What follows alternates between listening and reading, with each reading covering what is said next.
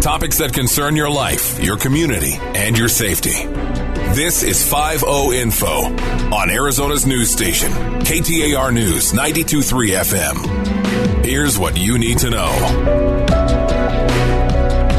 Good Sunday morning. Thank you for joining us for another edition of the five oh Show. I'm Jamie Rothschild, the host of the show, and joined as always by Ed, our producer. And Ed comes in patiently each and every week, edits all of our mistakes down. We probably tape about a twenty-minute show, and by the time I'm done, it becomes a fourteen-minute show. So special thanks to Ed and to Bonneville for this time. This time has always been donated to the Silent Witness program. So if you have any information about an unsolved felony crime anywhere in the county, please call Silent Witness at four eight zero witness, or you can check out silent witness dot org. You'll be completely anonymous, and if that information leads to an arrest, you could be eligible for a cash reward. That's four eight zero witness or silent witness dot org. Today, I am joined by, and I know I say this a lot, a friend, a coworker, but we started as coworkers, and I think a friendship developed, although this would be an awkward time to find out it didn't. Jeff Fields is a lieutenant with the Phoenix Police Department. L T, thanks for being here today.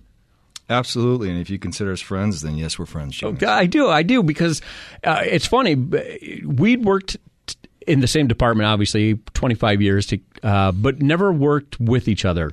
Right. And I think it was probably about a year and a half ago, or just before COVID, uh, I was watching a football game. You were at the football game, or at, at, at we were at a place watching a football game. Got a chance to talk to you, and uh, when I left, I said to the guy who invited us, I go, you know, I've never had a chance to really sit down and talk to him, but I would love to interview him someday because he's just so much, and I mean this as a compliment, so much deeper than than what we get a chance to talk about at work. At work, we talk about work things. At the game, we were able to talk about life things.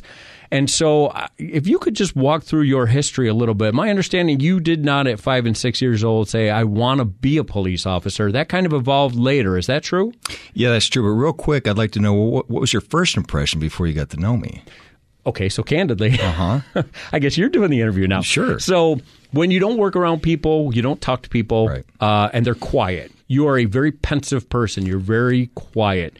That could be intense.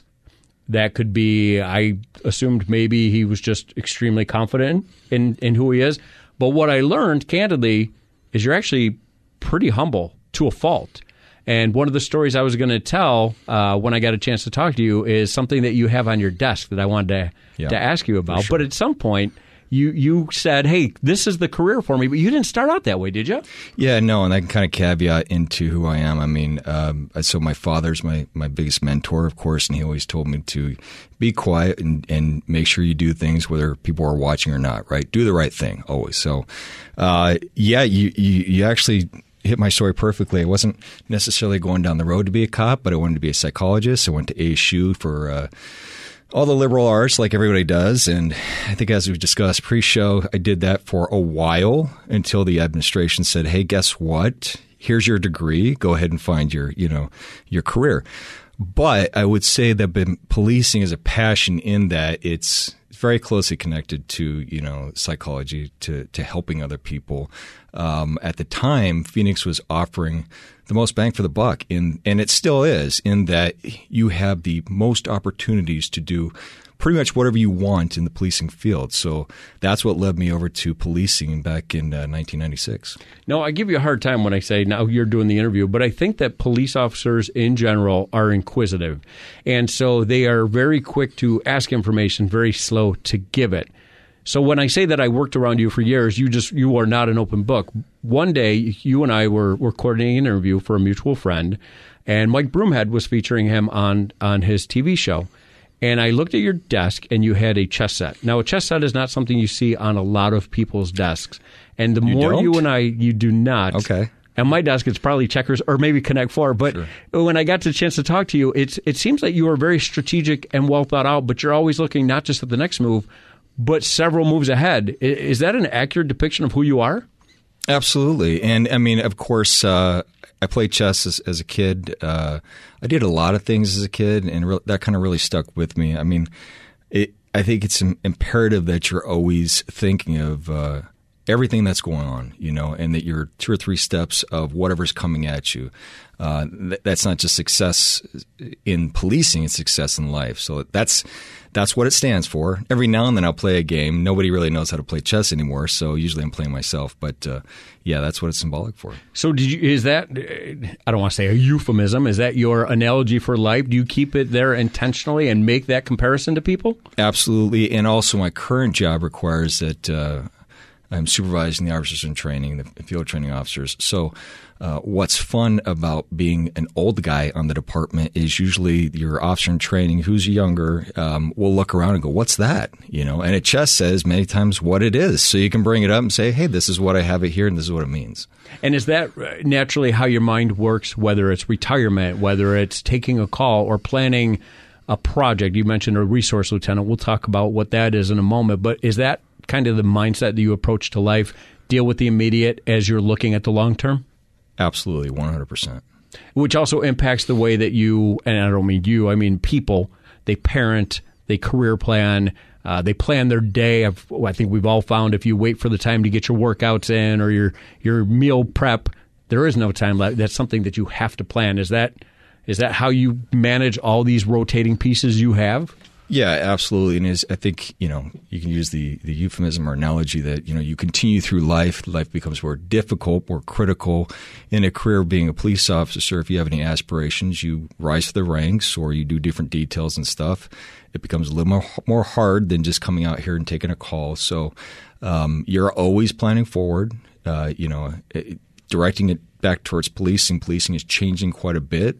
But those of us who understand that are always staying ahead and providing the services that are needed. The people who are hearing you speak right now, this is the cadence with which you speak all the time. Is that something that you uh, you have to plan? Are you just naturally wired that way? I've never seen you upset. I've never seen you yell. I've never. I've just. You just appear rock steady. Is that uh, how you've always been? Well, Jamie, I appreciate that, and uh, thank you for the payment on the side. No, I think so. I mean, you know, it comes back to my family values, where I came from. I'm an Ohio boy. Um, uh, go Buckeyes. And uh, it, it just comes through, you know, life is what it is. Don't make more of it. Don't make less of it than what you've got. Um, as a lieutenant speaking, you've got to be calm. You know, when things occur on the streets, barricades, whatnot, you're assisting citizens that are, in, are facing the most chaotic thing in their life. You better be calm because they're looking for you for calmness. And that goes with the same thing with a, an officer who just started or, or, like I just reiterated, a citizen who's having the worst thing that happened in their life. My assumption, and I'm asking, is that you probably approach – and we can talk about barricades and, and all the, the logistics, but the reality is you probably approach approach the people part of our job, because really it's it's our people who matter. We, you and I work with phenomenal people of every rank, every Absolutely. level, sworn and professional. But it, it's got to be the way that you approach them in that drawn-out, even-keeled approach that people appreciate, because when seemingly things are going as bad as they can go, in walks the rock. Oh, I'm the rock. Well, I, I appreciate mean, in terms that. of your, yes. your cadence, in yes. terms of... I yeah. wish I had the rock's money, and I actually wish I looked like the rock. Not in terms of your acting ability. Yeah, no, I appreciate that. I think right now, as you know, the attrition that we're facing, whatnot, um, that's my way of dealing with retention, okay? Because usually the officers, the sergeants, even the, the my peers, people around me, if they know they can come to work and talk to somebody who just is going to talk to them and not down to them, um, and build their morale, and point out the good things, and you know, really kind of hit on the fine points. That's how you're going to retain people in our in our job right now. So you said something. I'm going to take it back three steps. You okay. don't just talk to people. You even refer to your words against you. You appear to be a very intentional listener. So Absolutely. when people are coming to you with their life's concerns, I, you seem like the person who just kind of leans in, listens. Maybe you can't solve them for them, but at least you know, look, I care, and we'll kind of figure this out together. Is, is that something you intentionally do, or is it, again, I keep asking, just kind of how you're wired? It's uh, it's both. It's an eclectic approach in that, I mean, innately that's who I am, but I've learned that, uh, what's the phrase, you, you catch more honey with bees? I mean, if you listen to somebody, usually if they're coming in, they're having a bad day, whether it's a, a citizen or, you know, one of your peers or something, they just want to talk to you, right? They just want to get it off their chest. Maybe they're not having an, an issue with that, but with everything going on in the world right now, if you have an active listening um, approach, uh, you know, you get along better, right? Uh, you feel better about the moment. You feel better about the day. You feel better about coming to work the next day. And so I've tried to continue to do that my whole career. I, I would like to think I'm getting better as I get older. Maybe I'm not, but, you know, that's what I'd like to think. Uh, No, d- definitely do think that I can't, and I can't be the first person who's told you, hey, you know, the first time I met you, I didn't, you know, I didn't know how to read you. I didn't work directly with you. And then as people get to know you, they're like, huh, yeah, like that's a, re- I can't be the first person who said that, right? No, you aren't. And, uh, you know, it's, it's, it's a double-edged sword. I mean, it's worked for my favor in that, you know, you get longevity through the career. Uh, Exposing your hand is not always the best technique because you get pigeonholed in your details and stuff, and you and I both know. Um, you know, it, I when I came on the department, I wanted to work a lot of details. I wanted to do administrative. I wanted to be investigative. I wanted to make sure that when I left this career, I did everything. And that was my goal. And as you progress through the career of a police officer, you know, you kind of pick which way you want to go. I didn't want to have to be told, hey, that's who you are. You're going to stay over here. We're talking to Lieutenant Jeff Fields from the Phoenix Police Department, assigned to the Mountain View Precinct as a resource lieutenant. Uh, as a resource lieutenant, lieutenant. For those who don't know what a resource lieutenant is, a lot of our listeners recognize there's police officers, sergeants, lieutenants. There's a chain of command.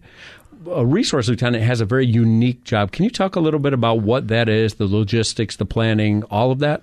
Yeah, certainly. So resource lieutenant, I have specialty units within the, the precinct. Right now I'm in the Mountain View Precinct.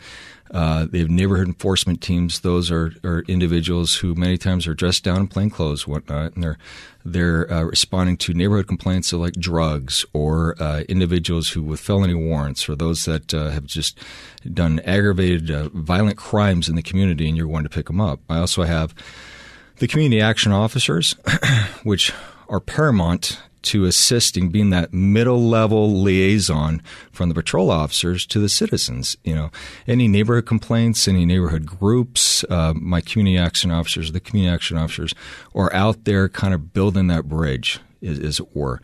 Uh, as I've progressed through being a resource lieutenant, you know, my responsibility is more uh, to assist my commander, assist the precinct with what it's needed, right? I'm the resource guy. So if I see different things in the department that I need, I'm going to bring them in. And that's not just the police department, other city groups, city neighborhood groups and city departments, public works, neighborhood safe uh, services department, whatever it needs, I'm supposed to b- bridge that gap. I've never asked this before. So we all have a lot of different facets in our life, and you're in a program, it's, it, you're getting closer to retirement. So in a couple of years, you'll be leaving the police department.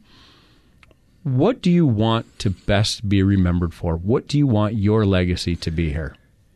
You know, if I could be remembered as a stu- steward of leadership, that's what I'd want to be, honestly. Uh, I just want to other people and uh, the people that I've affected and people I work with to think, you know what, uh, Jeff really came in and was a servant. And that's kind of my approach to life. I think that uh, I am a predestiny type of individual, and I think that uh, this was the career that I was supposed to do. If they would say, hey, he was a good servant, then I'll be very happy. I, and I don't think there's a better legacy than that. I think it was beautifully stated. So, Lieutenant Jeff Fields, thank you for being here today. Thank you. Before we close, I want to thank the listening audience for this time and, of course, Bonneville for the time to talk to you about the Silent Witness program. Silent Witness has been making communities safer in the Valley for almost forty years. Uh, they're coming up on eight thousand felony arrests. That means that eight thousand people were charged with felony crimes because of you, the community. So thank you for supporting the Silent Witness program. If you want to learn more about the program or want to submit information, please check out silent witness dot org. Thank you to Bonneville for this time, and as always, Ed, the producer, and most importantly, thank you to you, the listening audience. Until next week, stay safe. You've been listening to five oh Info on Arizona's news station, K T A R News ninety-two point three F M. For more about Silent Witness, go to silent witness dot org. That's silent witness dot org. Or call four eight zero witness. That's four eight zero nine four eight six three seven seven.